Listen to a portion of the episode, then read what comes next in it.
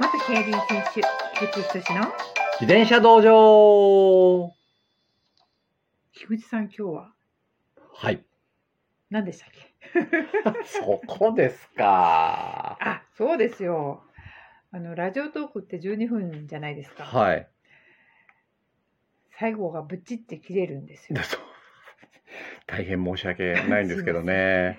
あの、なんか一生懸命聞いてて、12分で終わっちゃうんですよねって、あの、はい、まあ、あの、そういう声を今日、あ今日じゃないか、えーこの前聞かせていただいたんで、申し訳ないです。12分しかないんですよっていうことでね、うまくまとめれないときは、ブチッと切れますんで。そうなんですよね。はい。あの、打ち合わせなしの、原稿なしなので、はい。あの、終わりがどうもうまく入りきらなくて、綺 申し訳麗ございにはね、なんかまとめ、まとめれない時がありますね。そうですね。ちょっと盛り上がっちゃっそうですね。はいそれと時間いっぱい使おうとして、そうです。とんでもないことになったりするんですよね。ですねうんで、あの、ラジオトークの方にもストップウォッチついてるんですけど、はい。微妙にお尻合わないんですよ。なので、菊池さんの、はい、ありってブチって切ったり、ありがとう、ありがとうございましたの、あり、ブチじゃあ。5秒ぐらい前に綺麗に終われたらいいんですよね。そうですね。はい。そそれならそうしろっていう話で、本当に申し訳ございません。すいません。はい。はい。手作り感満載のラジオトークですので、ぜひあの楽しんでいただければ よろしくお願いしよろします。くお願いしす。ます。はい。そして今日の本題です。はい。菊池さんは最近気がついたことがある。いや気がついたじゃない。気づいたことがある。そう。王さんタイプと長嶋さんタイプがいるんですよ。そうきましたか。そうなんですよ。これ、ある程度の年代の人は理解できると思うんですけうど、ーんどう、どうなんでしょうね。ちょっと古すぎますかね、このネタ。うんそうですね。はい。ちょっと自分でも、はい。まあ多分感覚的とはい。あの理論的っていう話ですよね。あ、そうそうそうそうそうそうそうそう。そうで、かなって、かなぐらいなので、そうなんちょっと。ど真ん中の方は、そうなんですよこうしていただいてる方はちょっと違うかもあしれない。そうですね。王王さんってのは一本足打法でね、あ、こう、一一世一世を風靡したじゃないですか。だいぶえし、だいぶ。だいぶ昔に。で、その時あに一、本足でしたっそう、け日本刀を振ったりとかして、ええその打撃スタイルっていうのを編み出したんですよ。本当になんかあの、何でしたっけ？星ヒューマンの世界みたいな。あ、そうそうそうそうそう、努力でね。すっごい日あ本刀振ってたんですか？うん、日本刀振ったりしてやってたんですよ。で、長嶋さんは違うんですよ。パーンと振ったらポーンと入るんですよ、みたいなね。そういうタイうんプで明らかに違うタイプなんですけど、まあ、あの、自転車に乗られるタイプも両方あると思うんですよね。王さんと長島なまあ、極端にですよ。はい極端に分けたら2つタイプがあるかな。と的なはい。方と理論的な。はい。ただ、その両方が、もう、その、あるとこを隔てて全然違うタイプではなくて、両方がこう重なり合うようなところも実際にはあるんですよね。はい。まあ、天才派だと言われてる人でも、なんかこう、ずーっとその感覚的なもので、うまくいくはずなくて、はい長年やってるうちに壁に当たったりすると、自分が今までどうやって強くなってきたか、意外とわからなくなって。そこでスランプが長くなったりして、そのスランプが長くなったところで、過去を振り返りながら考えて、再度組み立ててスランプを脱出する。うん、そうすると安定したりするんですよね。強くなる段階を意外と理解していた方が、スランプに陥った時に、そうなんですよ。で、今度、王さんタイプは、もう理論的に組み立てて、徐々に徐々に強くなっていくタイプじゃないですか。うん。はい。で、まあ、本当にそこで積み重ねながら、いろいろ体も強くなってっていうところで、あるとこから、その理論だけでは通用しないよっていうところで、ドンと言ってみようみたいなね、感覚的なものが出てくるときあるんですよ。ああ、逆、今度は逆に。今度は逆にそしたらその理論とはあその感覚的なものが2つ組み合わされるし、逆に長嶋さんタイプはドンと言ってみようからちょっとスランプに陥って今度あの理論的に組み立てながらこの両方。結果的にその両方がある方が強いんですよね。うん。ん、でそれがその王さんのように理論的に組み立てながらドンと言ってみようタイプと、はい。長嶋さんのようにドンと言ってみようから、うん。ちょっと理論的なことも分かってきたよっていうタイプの2通りあって、う。うん。ん、それ、まあ大きく分けたらですね、はい。で、そう、サイクリストもその、そういうタイプがいらっしゃるんだなっていうのがはっきり分かりました、この最近。どんなことがあったんでしょう？そうですね、まあその、速くなりたいっていうところは、まあ一緒なんですけど、はい。そこに至るまでに細かな理論的なこと、それに、それを克服されするためのテクニック的なトレーニング、そういうことをやっていくことが楽しいっていう人がいらっしゃるんですよね。はあ。うん、うんその、速くなりたいんですけど、その速くなりたい質が違うというか。うんで、逆に、例えばレースで結果を求めたいって人はまた違ってきて、はい。その理論も必要なんですけど、結果早くなかったら、それは正解なのかっていう。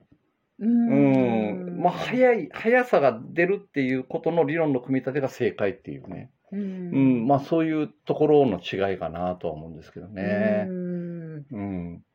鶏が先か卵が先か。あ、そうそうそうそうそうそうそうそううんそうそうまあ、結果は鶏になっていくわけですけれども。結果はね、うん結果は結構こうって言うんですよ、ね最後にはね。が卵を産むわけですそうなんですよ。どっちから行くかみたいな。そうそう、そのどっちか行くかの見極めが最近、あ、はっきり分かってきたっていうところなんですけあど、ーなるほど。うんうんで、まあ、例えばなんですけど、本当に自転車乗り始めて、まあ、スポーツバイクっていうのを初めて乗って、そういう人たちには乗り方から教えないといけないわけですよね。で、フラットペダルで、うんで、今度降りるときはどうやって降りるか、ブレーキはどうかけるか、変速するときはどうするか。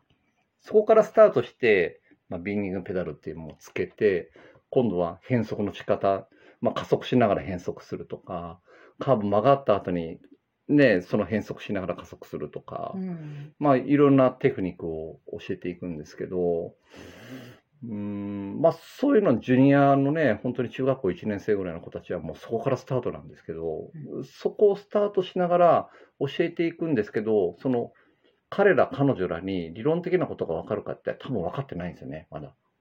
うん感覚的に捉えていくんですよ。うんうん、あ、こういうふうに動かした方が、なんか楽に動くよねと、体が。で、結果早くなっていくんですけど、うん。ある程度大人になってきた人たちは、まあ今までの人生経験もあったりして、まあ大体こう、何をしたら自分が楽しいかとか、何をしたら自分が喜ぶかっていうのは、なんとなくですけど分かってるんですよね。うん。なので、その両タイプに分かれるっていう。う。ん。結果、楽に速く走れるんですけど、はい。どっちから入った方がしっくりくるかみたいなね。うん。そういうところにつながると思うんですよね。ううんん。うんうんうんそれを感じる。ん、そうです。はい、目ポカンとしてますよ。いやいやいやいやいやいやいやいやいやいや。いや、あの、王さんと長長嶋さん。嶋さん、そうですよ。王さうんんタイプかな,、なのか、長嶋さんタイプなうん、のか。確かに。ううん。うんそうですね。その理論。でも結局、あ、うん今回はそのメンテナンスライドの中で、あそうですそうです気づきがあったっていうことそうなんですよ、そうなんですよね。うん。まあ、そのチェーンの動き方を見て、まあ、ペダリングのその正確さをこう見るトレーニングをしたんですけど、うんはい。まあ、詳しいとこは企業秘密なんですけどね。はい。はい。まあ、あの、それは自分が現役時代にもやってたことで、うんで、まあ、それをやるとはっきりわかります。ペダリングの、あの、いい時と悪い時と。あはい。自分も、も調子悪い時はそれを繰り返してました。あ、チェーンの動きを見る。見るっていうね、うんとこなんですけど。うんうんうん、で、まあ、それがしっかりできる時は、そのチェーンが、チェーンリングに噛んでいく感覚が分かってきます。本当に分かってきます。今どこでトルクがかかったかっていうのが分かってきます。え、あの、くるくるくる。くるくる回ってきた。チェーン、チェーン、チェーン、チェン。ーンが一個一個こう引っかかってきたっていうのが、あここで引っかかってきたっていうのが分かります、分かりますで、ものすごく研ぎ澄まされていくとう、んチェーンリングってうん実際には綺麗に、こう、なんでしょう、まっすぐじゃないんですよね。使っていくうちに少し歪むんですよ。あー。あれだけの力を加えるんでそうすねうんうんまあ、そのね、うん。少し触れができるんですけど、はい。2、3ミリ。その触れも分かってきます。あ、今外側に出たとかね、チェーンが、うん。チェーンラインが。うん。内側に入ったとか、うん。そういう感覚が捉えてくるんですよね。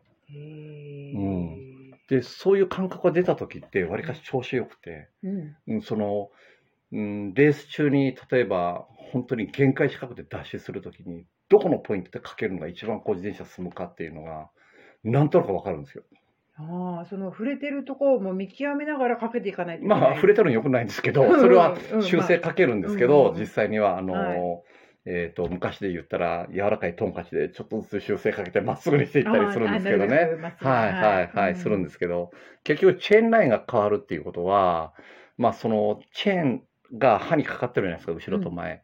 そこが斜めになったら、チェーンのガイドラインに刃が当たってるんで、うんそれだけロスなんですよね。うん。で、どこでかけていくのが一番、こう、なんでしょう、効率がいいかとかね、うんそういうとこ探っていくんですけど、ううんん。で、そういう細かなことをうんお教えしたんですよ、今回。はいそしたら、なんかしっくり来られてて、はい。あ、理解する人いるんだ、こんな細かい、ね、自分たちが現役でやったような、こう、地道で、うん。な、なんていうんですかね、本当に、なんだ、修行僧のようなトレーニング、感覚的な、うん。うん、もうあのー日本刀の刃を磨くときに、はい。こう、なんかこう磨いていく地道な作業みたいなのがあるじゃないですか、職人さんが、はい。はいあの包丁とか。はい。あんな、あんなことにつながるんですけど、はい。同じような作業だと思うんですけどね。うん。もう本当にペダルを回しながら本格的なもう研ぎ澄ましていくっていう。んで、それをお教えしたときに、うん。ああ、これだっていう感じだったんでね。あ、こういうこともちょっとやっていかないといけないなと思ってるんですよ。ね。うん。うん、今までは例えば、そのトレーニングの種類とか、はい。まあ、どういう意識でトレーニングするとか、うん。で、まあ、その時はどう考えるとかとか、そういうことをすごく大事にしてきたんですけど、まあ、そういうちょっと細かくなること、はい。これからしっかりやりたいと思ってます。はい。時間もちょうどいいようです。本当ですか？はい。今日はありがとうございました。ありがとうございました。